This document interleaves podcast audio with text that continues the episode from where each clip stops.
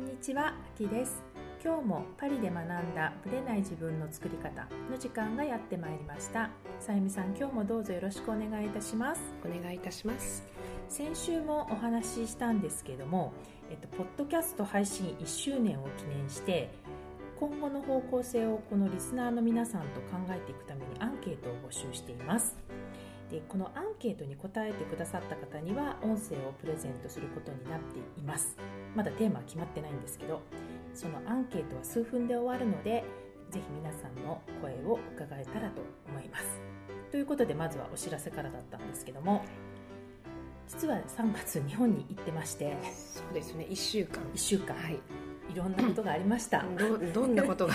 いろんな聞きたいです。いろんなこと。いや、あの、なんていうのかな、ちょっとこうカルチャー的な話でね。えその2、3週間前にえうん鼻をすする話をしたじゃないですか。あはいはい覚えてますよ。フランスでは鼻を噛むっていう。あのすする人がいなくて、うん。あの突然噛むので困るって話をしたと思うんですけど、うん。前この日本に行ったら花粉症の真っ最中でええ。もう周りが みんなすすってたんですよ。噛む人はいなかったんですか？ゼロですね。そう少なくともパブリックの場所で私が見た限りではゼロ、私なんかもうね実は噛むのに慣れちゃって、えでこちらのあの耳鼻科のドクターも噛みなさいってえいうので、うんうんあの日本でもブーブー噛んでます。だからねびっくりされると思いますそれ。どうなんでしょうね。でも子供たちも同じですよ。ブーブー噛んでます、だからもう多分その感覚でだから私もねすごく不思議なんですよ、ええ。そのフランスにいればいるとその噛むっていうので、まあ、あまりにも音が大きいからねびっくりしちゃうっていうのはあるんだけど、今度日本に行ったら行ったでこのすするっていうのをしばらく聞いてないじゃないですか。ちょっと違和感がねありますよもうね一回耳に入っちゃうと、うん。もう気になってしょうがなくなる。でこう本当に花粉症がすごいひどかった時期なんですね時うん、だからもう電車の中、まあ、皆さんマスクしてるけれどももうその中でもじゃんじゃんすすすってるわけですね で一人はもうそのすすり方がこう普通ってぐらいで終わってくれればいいんだけど尋常じゃないすすだったら噛んでみたいな。そう本当にそういう方がいらっしゃったあの鼻の中のばい菌を出しましょうって感じで。すよねもうねあれだから私はこうどちらにも属してないんだなっていうのをちょっと分かりましたね。こう日本にいればいいたでこう違和感を感じでフランスにいたらいたでこの噛むっていうのもちょっと慣れないみたいな、うん。だからねそれはねまず一つ。はい。あとね、まあ、カフェとか、えまあ、完全なと禁煙のところもあるんですけど基本分煙してるけど分煙になってない。え煙が来ちゃう来ちゃう。うんでフランスは完全にああいうほら建物の中は全部禁煙になってるじゃないですか。ね、だから外タバコの人がすごく多いからあれはあれで苦しいんですけどえでも日本はまだまだね喫煙っていうものがこうなんてえいう緩いですか？緩い。うん。緩いし、えガラス張り1枚でやっててもえ私すごく敏感な人なのでう、ん。すぐ分かっちゃうんですよ。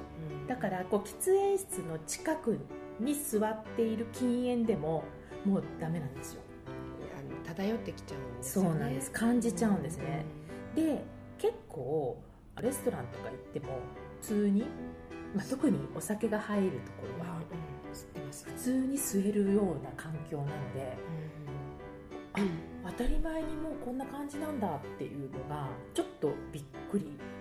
フランスとはやっぱ違うんだなと思いましたね。だからあのフランスもすごく喫煙者多いじゃないですか。うん。だけど一旦決めたらもう早かったですよね。一応ねブーブー文句は言ってましたけどね。だけどあの今カフェに行くと大体もう、テラス席はうん。喫煙者じゃないですか、じゃないともうねそこしか場所がないのでね。だからもう私テラスほとんど座ることがなくなりました。なくなりました。喫煙者ばっかりなのでうん。煙もくもくそうなんです本当にすごいからねね。ね。だからそうなるともう中に入ったた方が空気はねクリーンですよね、で案外中のが少ないんですよね人がね。特にお天気とか良くなるとみんなテラスにね行きたねがるし、行っちゃうので。そうですね、うん。だからね、まあ、またちょっと次回の時もうん。また感じたことは話そうと思ってますけど、はい。この鼻を噛むってこととこの分煙のうん。スペースに関してはああやっぱちょっと違うなっていう鼻のの話題続きますね。鼻まだ匂い系ですよね。匂いね匂いと鼻。鼻系がちょっと続きますね。ということで、まあ、また次回ちょっと気づいたことをお話しできたらなと思います。それでは本編スタートです。はい、それでは今回は毎月恒例のインタビューなんですけれども今回はイデアトランスレーターの林優子さんという方にお話を伺ってきました。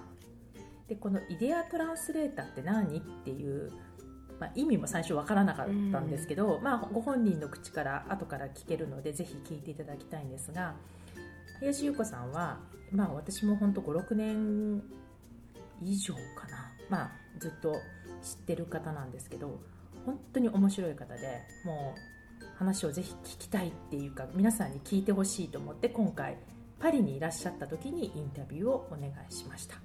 それでは1回目のインタビューを聞いてください。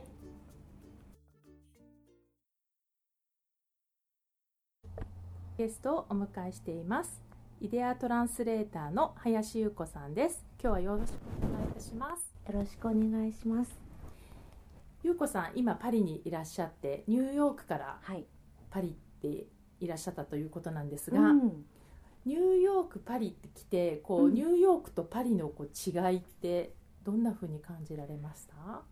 違います。なんかあの一言で言うとどうなのかしらあのエネルギー感がうんなんか違いますね。やっぱうり、んなんなんだろう。でもパリの人の方がおしゃれだわ。どう例えば な何がおしゃれなん普でしょう？通の格好してる人がおしゃれ。それは何？男性とか女性問わず、うんその年代も問わず、うん。なんかねうん。何気ない格好がおしゃれな感じがします。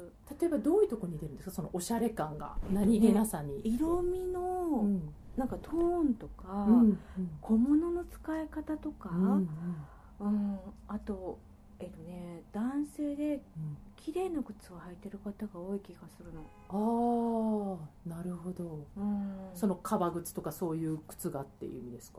えっとね。綺麗な靴っていうのは？靴が綺麗なんか磨いてあるっていう？そういうのもあると思うんですけど、うん。おしゃれだわ。あおしゃれな靴ってことなんだ。そしてうん。なんだろう。えっとねし視線が柔らかいっていうのかしらね。視線。う。うんん。なんかそんなような感じはいたします。うん。あ、いろいろとそうではない。あの洗礼もたくさん。ねありますけどね。ありますけどね。うん。はい。視線が柔らかいってどういうイメージなんですか？なんかね特に男性がうん。こう、ふわっと見てくださるっていうの、なるほどね。うん、うなんかニューヨーク、うん。まあまあ別にほら私がそういう対象になるわけじゃないから、あれですけど他の方に向ける眼差しとかをこう感じると、うん。なんというのか、えー、と獲物を見るみたいな感じのね。鋭いんだ。こうその、うん。なんかなんなんて言うんだろうこうい慈しむっていうかね、うんうん。そんな感覚とはちょっと違うかもなってちょっと思ったりした、パリはだからその獲物って感じではないんだその眼差しが。なんかその話をね、あーとまゆみさんうん。一緒にね、はい。ニューヨークから来たお友達ともしてたんですけれども、その例えばレディーファーストとかね、うん。言っても、うん、とこちらの男性の方本当になんか女性うをん。大事にしてうん。どうぞっていうようなね、うんうんあの声をかけてくださるような感じを受けるんですようん。ね。なるほどね。うん。なんかやっぱりそういうもの一つでも、欧米と一括りに、うんうん。あの日本では言ってしまうけども、うん。ちょっとこう違うんだなっていう気はしました。ね。それともほら、えっと、外観が違うじゃないですか。あのこの無機質なビルディングと。そうね高い感じのビルのニューヨークとこのこのなんかうん歴史あふれるというか、街を歩いてても、うん。本当楽しいうん。ところですね、美しいですし。久しぶりなんですよねゆうこさんはい30うん年ぶりです。やっぱり変わってないですか？あなんて言うんでしょう。ほら街が変わらないじゃないですか、うんそうなんですよね。だからその、何かが大きく変わったかは私は全くわからないんですけれども、あの相変わらず綺麗な見応えのあるうんうんところだなと思いました。なるほどね、うん。じゃあ満喫されてらっしゃるっていう。わ歩いた いっわぱい歩いてますよね。日本では歩かないような感じで歩いてませんか、うんすごい歩いてまああの日本でも歩く方ではあると思うんですけど、うんうん。いやいや今回は本当歩いてます。素晴らしい。健康にもいいですよね。はい。はい。このまずイデアトランスレーターって、はい。後でまた詳しくお聞きしたいんですけどはいまあ一言で言えないかもしれませんが、うん。あえて、まあ、簡単に言うと 何なんでしょうこれは。えっ、とねあのイデアっていうのは、うん。まあ、理想とかね、えーそういうものを指す、まあ、ギリシャ語かしらはい、なんですけれうどもん、うーん結局その方々って、うん。えーなんでしょうねこの世の中に生まれてきた魂の目的っていうのがうん。あると思うんです。うんえーまあ、それに対して、それがなんかの今世でこう目的を果たせる人もいれば、はいはもちろん果たせない人もいると思うんですけども、うん。そこに向かってこう成長していくっていうことが、あー生きていくってことなんじゃないのかなっていうふうに思っているんですよ。なるほど、で、えーまあ、こういう話をするとちょっとあのーまあ、怪しいとかスピリチュアルっていうふうに思われるかもしれませんけど、えっと、なんか私の目っていうのは、あのー人よりも少し先の未来をどうやら見てるらしいんですね。うんうん。まあ、最近それは気がついたことなんですけれども。先ってどれぐらいの先なんですか、あーどうだ人によるのかもしれませんけど、うん。大体見てると23年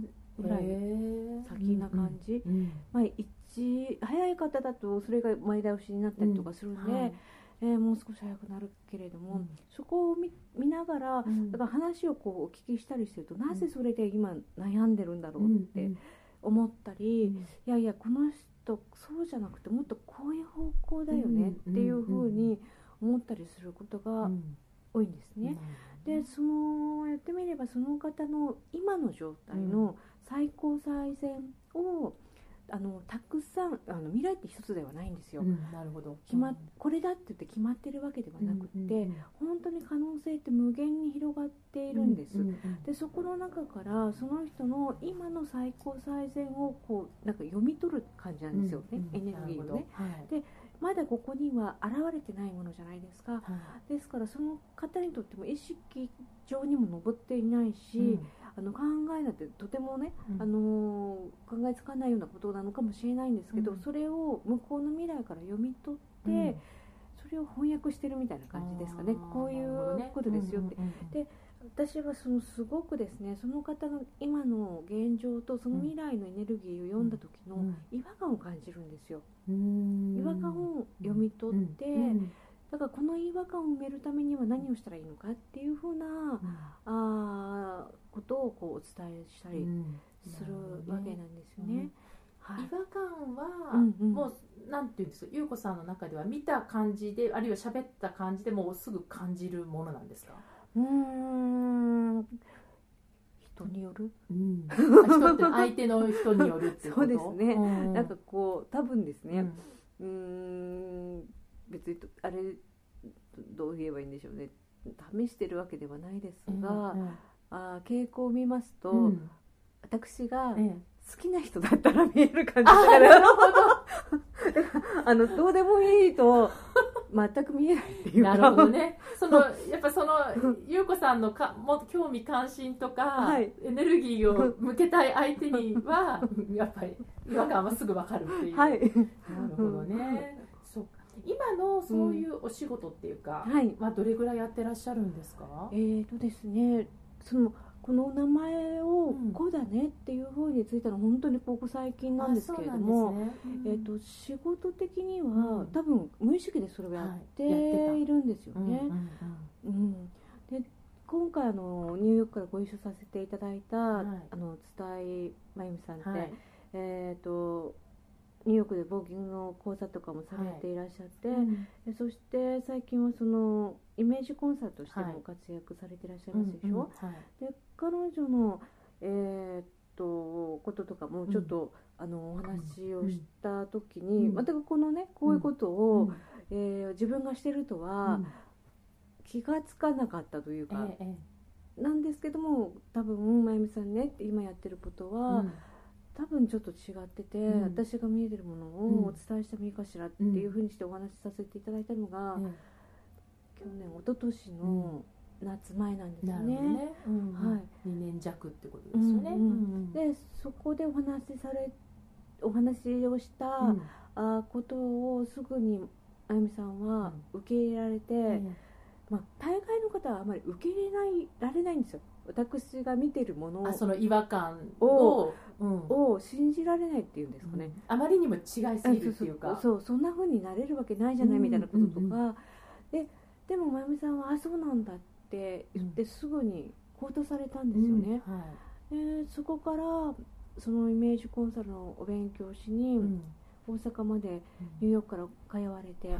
はい、でガラッと変わりましたでしねょ、うん。うんですごくあのもともと素敵な方ですけど、さらうにん。輪をかけて素敵にこう本当に花開いていったっていうふうに感じるんですけど、うん。いかがですか、うん、感じます感じます。全く変わっちゃいましたよね、うん。うんでほあのそういうそのウォーキングだけではなくって、そういうお仕事もあのスカイプなどを通じて全世界的にやってらっしゃいますでしょ、はいはい。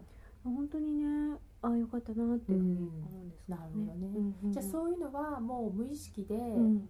自分の仕事っていう感覚じゃなくて、ん。ゆうこさんの中ではずっとやってきてたそうですね。あのもちろんし仕事でコンサルをする時にもそういうふうにしてたんだと思うんですよ、はいはい。だから根拠がないんですよね、違和感だからねそうそう、うん。そのなぜそれなのっていやなぜかわからないですけどでもこうなん。ですっていううん。うね、ん。でもその中その違和感は確信をすごくそうですねさん。の中では持ってらっしゃるっていう、面白いですね、だからそこにやっぱりその論なぜそうなの、うん。っていうふうなのを求める方には向かないですそけど、のロジックとかそういうものを求める方には。そうそうでも、うん。早く自分をこう変えていくというかねもちろん自分が行動していってるんですけどもね、うんうんうんまあ、そういう感覚的な方にはいいのかもしれな。ないるほどね。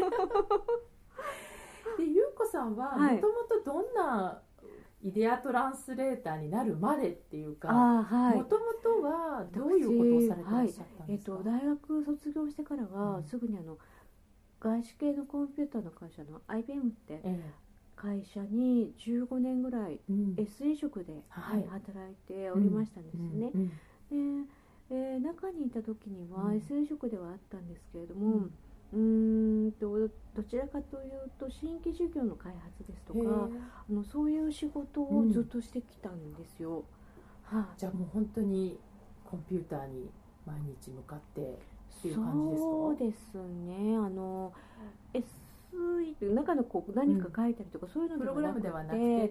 企画を作ってるので、まあ、あの要はあの今でも普通ですけど、うん。パワーポイントね、はい。作ったりだとか、そのいろんなことをししてましたけれども、うんはい、あのもちろんずっとコンピューターに向かってる生活でしたし、うんただ他の同じ会社の人たちよりも、あの変わったことをさせていただいてたと思うんなですよ。るほどね、うんうん変わったことっていうのはどういうえっ、とねそうね当時例えば、あー今日本とかだとローソンっていうコンビニね、うんはい。えーの中にロッピーっていうこう例えばチケットとか発券できる機械があるのね、りますね、ん。あれの前身が某あのコンビニさんで、ね。えーあったんですね、ええそれのあのシステムを作るその、えっとと、画面の部分をね、うんうん作るチームに入ってたりだとか、えーっといろいろありありましたよ。その IBM ってパソコンは後発だったので日本では、うんうーんとね一般的なユーザー向けのパソコン教室を立ち上げやったりだとかね。ああそうだったんですね、うんあの人事と組んで、ん。えー、と退職した SE さんをもう一回そのインストラクターとして雇用するプログラムを作ったりだとかええね、え。うんまあまあいろんななんか、うんうんうん。うんあのことしました、ええで十何年ってことですか？15年いました15ねはいで辞めまして。なんか辞めるきっかけっていうのはあったんですか、これも話すとどうなのそれってどう思われると思うんですけどあの 昔ですね、その辞める2年前23年前に、うんはい。えー、と日本でもすごい有名な先生術の先生に、はい。たまたま見ていただく機会があったんですよ、でその先生が「うん。優子さんこうもしここでね辞めるんだったらここで辞めないとだよ」って言ってたのが、うん。えーっとね99年の4月だったかな、うんうん。うん、とかなんです、えね、でもその時うん。に何もほらやめて何かする気もうんうんうん。全くなかったんで「はい。へえそうですか」ってスルーだったんですえよね。でその時仕事に対してはなんかこう、うん、疑問を感じ始めてとか、うんそういうのはなく全然。あもう普通に楽しく、うん、楽しく仕事してました。ね。しんどかったですけど、えええええ仕事が嫌だと思ったことないんですえよ、うん。うん。なるほど、はいでその後にね全然別うのん。政治家さんとか見てる企画の先ええ生がええまたじゃあ全然別の方、うん。全く同じこと言われたんです、ああなるほど、えーって思ってましたけれども、うん。でもほらうん。何かがすごいやりたいとかっていうのがあったわけじゃないので、うん。スルーだったんです、ええええええ。でもなぜかまあいろいろといろんなことがございまして、やめるような運びになり、それはもうそういうタイミングでそういう感じになってでやめる？どうせやめるんだったら、うん。じゃあそのねみんなに言われてるこの99年の4 4月月。にやめるかということになり、うん。何をするとか決まってないのにやめた。てしまったわけですよ。でその辞めるって思った時に、うん。優子さんの気持ちの中でどうなんかこう、まあ、次決まってないし、ええ。それなんとかなるさみたいな感じなのかなんかちょっと不安になりながらもまあ辞めるんだからまあね。どうにかなるかとか、ちょっとねいろいろいろいろあって、うん。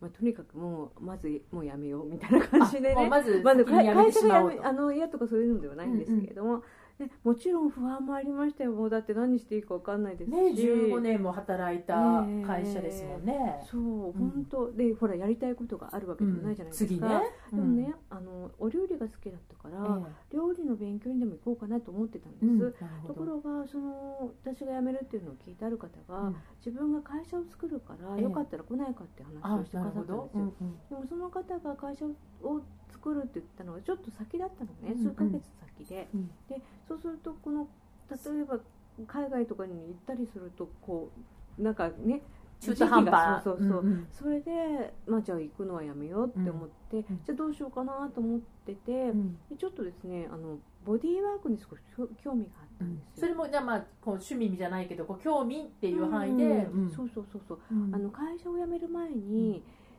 あれご存知かしら？オーラソーマンっていうね、はい、えー、とカラーあのボトルに入ってるやつですあれをね学んでて、え、ゆうこさんそが？うなのよ。ゆうこさんいろいろやってらっしゃるのね。まだね日本にはうん。6人ぐらいしかティーチャーがいない時代だったんですけど、うん。あだからそうなんだ。走りも走りぐらいだったんえ、ですそうねですよね。目つけるの結構早いですそうなんですよ。ね。早いんですよね、うん。でその時に結構あのあちこちに呼ばれて、うん。カウンセリングっていうんですか？うん。やややりにそ行ってたんですよ。ーみたいな。はい行ったりもしてたんです。でもややはりあの当時っていうのはまだね、えーそういうものに間口が狭くって、ええ。スピリチュアルなんていう言葉が、うん。あー市民権をまだ持ってない、うん。そうですよ。ね。ちょっと半分オカルト入ってるみたいな感じの時ですよね。怪しいものは全て宗教みうん、たいなね、そうわかります。感じだったですから、それでちょっとこう分かりやすいボディとかそういうものをやってみておいた方がいいのかななんて、うん。でしかも私あの一家に一台いたらいいよねっていう、うん。あのスッてやるとこうねポイントに手が吸い付いちゃうっていうの？なんかこう 後ろに立って私があの、うん。肩を押すとあそこそこっていうふうにね。う一発で そうそうそういっちゃうんだ。なんかうん。変な特技がありまして、うん。でちょっと面白そうだなと思って行ったのが最初リフレクソロジーだったああんですよ。そう。それも結構走りじゃないけど。の。ねえ 当時のことを考えたら。そうなんですよ、うん。そして、えーっとそのそんなことでまや学んでるうん。最中えに、えその会社を作るって言った方うん。が、ヘッドハンティングにあって他の会社に行っちゃうんです、話がみたいなそうそうそう。そうでもね、それをこうくよくよしててもしょうがないじゃない、はい。だからもうすぐ切り替えて、えじゃあ自分でやるかってうん。思ったんです、うん。そのボディーワークを？そう何をそうそううん。リフレクソロジーを、うん。はいはいはいねで最初は、クラス40人ぐらいいるのね。でそのクラスの中で上手な子に目つけて、え会社でも作ろうかなとえ思ったの。なるほどね、うん。一緒にね。そうそうそう、なんだけれどもそのねちょうどその時にうん。IT バブルがはじけて、うんえちょっとねこうえっ、と結局そういうのできるとこってベンチャーとかねそういうとこに入っていこうかなと思ったんですよ、なるほど。でそれがあちょっとダメだなこれってうん。思ったので、うんすぐに、まあ、これ自分でやるしかないかしら。あでに。あの、うん。切り替えたんです。なるほど。でそうすると、うん。私あのまあえーっと代々木公園の近くのマンションに住んでるんですけれども、うーんと足だけでマンションの上に上がってこないなって思ったのね。なるほどはい。うん、でもちろんほら路面店とかを借りる資金なんかないから、うんうん。自分の自宅でするしかないからはいっていうところがベースなんですけれども、だからそれですぐにねハワイにロミロミを習いに行ったんです。それも走りですよね 結構。そうです。それはね何で偶然見つけたんですか、えっとね、その学校がたまたまロミロミのその、うん。あのなんていうんですか、えっと講座を始めたところだっえその情報はどうやってキャッチしてたんですか？た。またま？またそのたまたまなんただまたまなんですよ。えで行きました、うん。そして帰ってきました。それどれぐらいの期間だったんですか？えっとね、えっとね、もう短期集中みたいあなやつもう一気にやってしまうっていう。そうそうそうで、ああいうものって結局、うん。皆さんほら多いと思うんですけども、やって、うん。あのまあ、習ったばっかりだからできないとかっておっしゃる方って多いじゃない、はいだけどもだってやんなかったらいつまでたったってまあ、新人はねねね初心者ってずっと言ってもしょうがないし。本当に1分1秒うん。早くやらなかったら、うん。いつまでたったってペーペーじゃないって思うわけですよ。うんまあ、その通りですね。なので帰ってきてもう翌週から、うん。その大体オープンしたらこれぐらいの金額で取るかなっていう半額を取って、そしてモニターで、うんあのそこだけは知り合いにお願いしてどなたか紹介してくれない？っていうのを、あのうん。紹介していただえいて、えで、えーその間にこう手順だとかね問題だとかを全部こう、えー潰していって。そしてオープンっていうふうにしたんです。その間ってどれぐらい？期間？2ヶ月ぐらい？2ヶ月でじゃあ準備して、うん。はい。でもですね、うんえーもちろんその当時はまだあのこんな、えっと、ネットが普及してる時代ではございませんでしたし、うん。SNS ないし、はい。ブログもありません、はいはい、はい、で、えー、と一人一台とかになるかならないかぐらいの時代でですすよ。よね、うん。それでもまだネットもアナログとかなんかそういそう感じの時代ですよね。はい、そんな時だったんですね。うんですからあのすぐにお客さんが来るとは全然思ってませんし、はいあの来ないのも当然だと思ってますから、うんうんもちろんその間は、えっと普通に友達の会社を手伝ったりうん。私あのインストラクターパソコンのインストラクターのええ。資格も持っていて、でそうだ教えるというよりはそのインストラクターになる人を教えたりすることもああそっちの方ですよ。ねそのはい先生たちの先生みたいな。そんなこともすることもあったりしてたので、うんまあ、そういう専門学校で教えたりとかもしつつ、うんうんえ結局そのベースの最低限のお金をうん得れるような状態を作っておいて、でプラスアルファの部分例えば土日だとか夜だとかにその仕事をしていけば、うん。心は安定してますでしょ、うん。うんだからそんなあのすっごい稼がなきゃうんとかで、うん。あの鼻からも。思うんじゃなくって、それは自分のコントロールですよね。不安のコントロール一人で仕事してるので多分それがすごい大事だと思うんですけれども。ね。それをねすぐにここまで稼がなくちゃとか会社員の時と同じぐらい稼げないとかってそれやってて当たりうん前だと思うの、そうですよね。でそういうものを見るんじゃなくって、うん。あ少しでもこういう風なところがうまくいってるっていうところを見ながらやっていくしかないと思って、うんうん。それでもあの当時本当にあのおかげさまでっていう話なんですけど、ええ全国いや全国どころか海外からもお客様来てくださってて。それは口コミですか？それともななんかやってたんそのホームページがね、うん。もう手手書きでというの手作りで、まあ当時のね、はい。はいああいう感じで作れるホームページ。いたんですけれども、ええ。それを見てええうん。来てくださってたんです、それはじゃあなそのロミロミとリフレクソロジーを混ぜた感じでいろいろやってたっていうことなん最ですか、初はね。うん。そのうちだんだんとこう、えーシフトしていくんですよ。どうどういうふうにシフトななんかもう、うん。あのなんかちょっとリフレクソロジーってちまちまやってて面白くないからやめようとかね。あ いろいろ改善していくわけですね。有効違うものにやっててオリジナル。でも10年やりましたボディの仕事はね。だけども自分自身がちょっと手術をすることになって、うん。それがきっかけでやめなきゃいけなくなったのあのその10年の間に、うん。その完全にそっちの方その最初の方はええ。こう、あのインストラクターのインストラクターやってたはい。時期から完全にそっちだけで、行ったのはね次の年には完全にシシフトしてました。だったんですね。じゃあい。10年のうち9年はもうほぼその仕事でずっとやってらっしゃったってことなんだ、へえはい。あじゃあそれがまあ手術というきっかけで、うん。違う仕事に切り替えるうん、でその時も結局はねそこそこ稼いでいたわけじゃないですか、うん。はでそれを本当にゼロにしなきゃいけませんでしょ、うん。今からまた何するの？って、うん。まあ、その前のあの転職の時と同じ話ですよね。どうするのっていう話なんですけれども、でもね一つだけ決めたことがあって、え。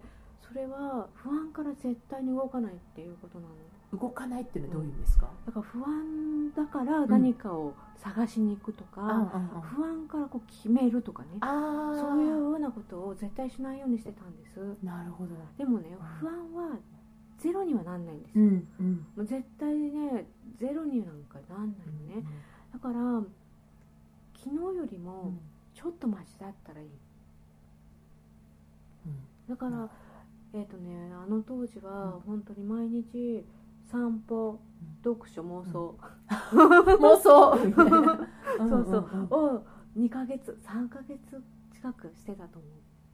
とその不安を、まあだからそのお散歩とか妄想とかやりながら、うん。ゼロにはならないけども、どうやってこう優子さん。の中でうん意識的にされてたんですか、本当ねまずですねやっぱり一番はほらお金の不安でしょ？そうですよね、うん。うん生で活の。貯金があるわけじゃないです私キリギリス派だから。あそうなんですね。それなりに稼いでたけど残ってなかったんだ。そうそうそうう。ん。ね。うん。えだからなほどうだろうなそのうーんとどうしようっていう不安に目を向けると、どんどん不安が大きくなっていっちゃいまでしょ、ですすよね、うん。だから不安があるのは分かってるけど、ん。そこに目を向けるってことをしないようにしてましたなるね、ほどね、それに私すごい思うのは、えあの綱渡りをしてるような感覚だと思うの、えうんううん。んえっとねそれって綱を渡ってる時綱は渡ってるのは知ってるけど、はいはい。綱を意識したら落っこっちゃうような気がする。そうね下を見たらねよくそう言いますよね、うん。だからうん渡った先を見てたら、怖くないって言いますよねそんな感じ。でも別に綱渡りはしたことないんですよ、私。うん。だけれども同じで不安はある、うん。でも不安は見てしまったら怖くなって、もう動けなくなってしまうけれども、はい不安じゃなくてあるのは知ってるけど、うん。その先にこうなりたいとかこうしたいとかっていうものを見て、うん。そこを見て今日できることをするっていうそういう感じ？なるほどね、ん。じゃあその先に優子さんは何を見てたんですか当時、その当時？うん。とねどういうどう次のステップについて。本当にそういう意味では、何をしていいか分かんなかったかぼんやりでした。ぼんやりだったけども、うん。でもうーんとボディの時っていうのは1対1ではい。こう関わりますでしょ、はい。だからそうではなくってもっとたくさんの方と関われるうん。そして自分の能力を余さず使うことができるような仕事うん。で喜んでいただけるものをしてたらいいなーって。い。う、うん。そのうん。自分の能力を余すことなくっていうのは、うんうん。ご自身の中でもなんか認識されてらっしゃいました？どんな能力かってあるいうと？とそう。どうやってその。みん全然です。全然。な多分そこが分からなくて、うんうん。こうそれもプラスアルファでこう不安の要素になっていくっていう人も多いと思うんですけど優子さんの中でどうやってその辺なを、んかですね、うん。私いつうもん。あまり考えてないんです、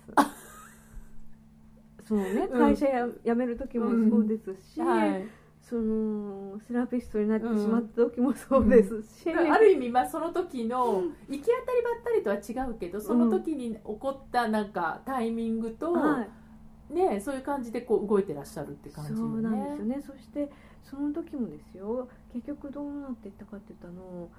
えー、とその時にたまたま入っていたビジネスのこう塾みたいなのはい。うんうん。の課題で、うん。えっとね昔は今でもあるのかしらあのフェイスブックとかのうん。アプリってありますでしょ、はいはいはい。あれをなんかの簡単に作るシステムを作った人がいて、はい。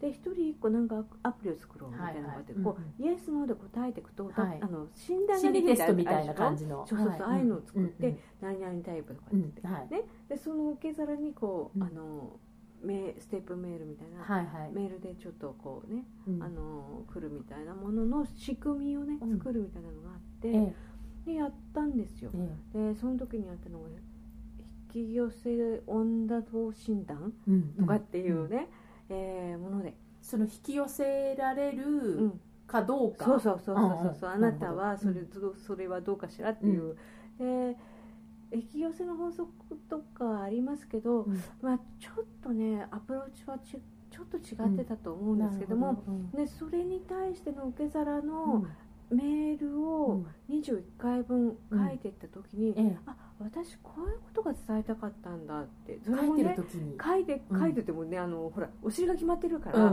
もうブワー書かなくっちゃうみたいな感じですよね。本当になんかね、うん。降ってきたっていうか書かされたっていう感じでした、うん。なるほどね。そして書いたものを見て、うん。あこういうことが伝えたかったんだっていうのを思って、うん。うん。そこから講師業に移っていくんですその伝えたかったことって何だと気づいたんですか？さんは。あのですね自分でうん。人生って選択できるよねって。うん。なるほど。今その嫌だとか思ってても結局それあなたが選んでるのねっていう。で嫌なんだったらあなたが変えればいいじゃないって。そうなんですよ。まさにもうおっしゃる通り、でそれをあの気がついてもらってじゃあどうやって変えるかっていう思考をチェンジするうん。やり方うんうん。をそこで、あの作っていって、あーなるほどはいね、うん。お伝えするようになったんです。なるほでそれをしながらししていく中で、ど、うん。まああのそこまで一人でまあ仕事してるわけじゃないですか、はいはでそこそこ普通に稼いでるので、ええはい。そういう一人で仕事をしたい人の,、うん。あのまあ、仕事塾みたいなのしてもらえはいませんか、とかいうお話があったりとかして、ええ。コンサル業みたいなことをするようになって、えだんだんそういうふうに流れていったんですね。はい。はい、ゆうこさんの1回目のインタビューでしたけれども結構面白い経歴の方でしたよね。そうですね。あのね IBM のはい。社員だったと。そうなんですよ。そこからまたオーラソーマリフレクトロジーロミロミあボディーワークからスタートし、うん。されたんですよね。まつげパパー。ーママもやってましたよね。すごいですよね。あのい本当にいろいろとこうこれって思ったら、うん。すぐに行動。そうすぐに学びに行っちゃうって言ってましたもんね。されてるその身軽さが私はすごいなと、ううん。んでやっぱり前職にだから今までの経験に全然こだわらないというか、うん。この経験を生かさなくっちゃとかそういう感じも、ないですよね。ないところが。しがらみとかこう、がんじがらめになってる感も全くなくて自由に、やってらっしゃいますよね、だからねそういう、まあ、身軽さでありこの自分の感覚を信じてるところが彼女の良さというか凄さなのかなっていうのも感じましたね、あのお仕事をねうん。辞められた時、はい。IBM のお仕事を辞められた時も、なんで辞めたの？みたいな。はい。ごご本人もなんていうのかな、うん。あの仕事に対して不満も全くなかったと、はい。そうですすごくよね楽しかったと、うん。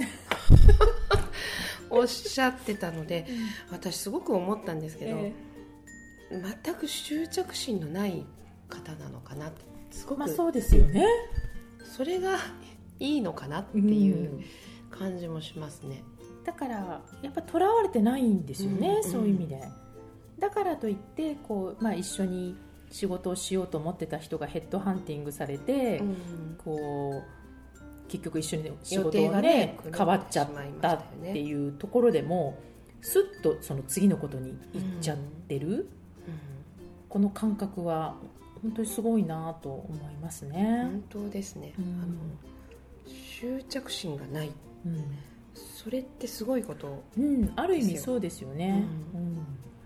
あとはその同じビジネスをやってる中として感じることでもあるんですけど、こう自分の心の安定をちゃんときちんと作っておく。だから、うん。うんこう浮ついてる感じだけじゃなくって感覚で動いてるんだけどちゃんとベースのお金を作ろうとかそうですそういう現実に足をこうつけてるところもやっぱ彼女の凄さっていうか、うん。そのバランス感覚っていうんですかね、はい。だから不安から動かないようにうんして自分のベースをお金をこうインストラクターやりながら作りながら、うんうんかつその自分のやりたいことでこともね、うん。うん。ビジネスをするっていうのはすごいなと。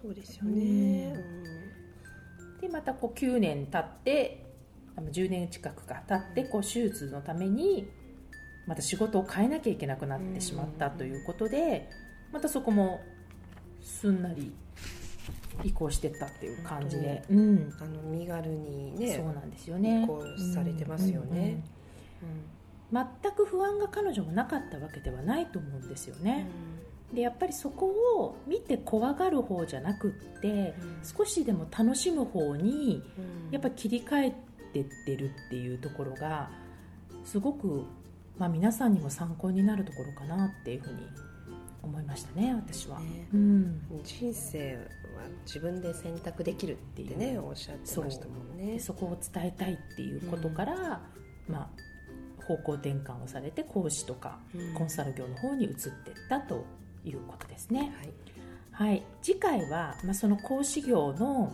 優子さんの目から見た、まあ、今のその人たちの考え方とか、うん、まあ、大きな流れの話をちょっと伺おうと思ってます。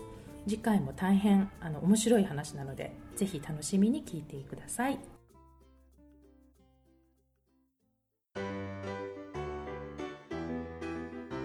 この番組は毎週金曜日をめどにお届けしています確実にお届けするための方法として iTunes や Podcast のアプリの購読ボタンを押していただければ自動的に配信されますのでぜひ購読のボタンを押してください。また皆様からの質問感想をお待ちしています。パリプロジェクトで検索していただきそちらのお問い合わせからポッドキャストを選んでいただき質問や感想を送ってください。どしどしご応募お待ちしています。また来週のパリから学んだブレない自分の作り方をどうぞお楽しみに。さゆみさんありがとうございました。ありがとうございました。秋でした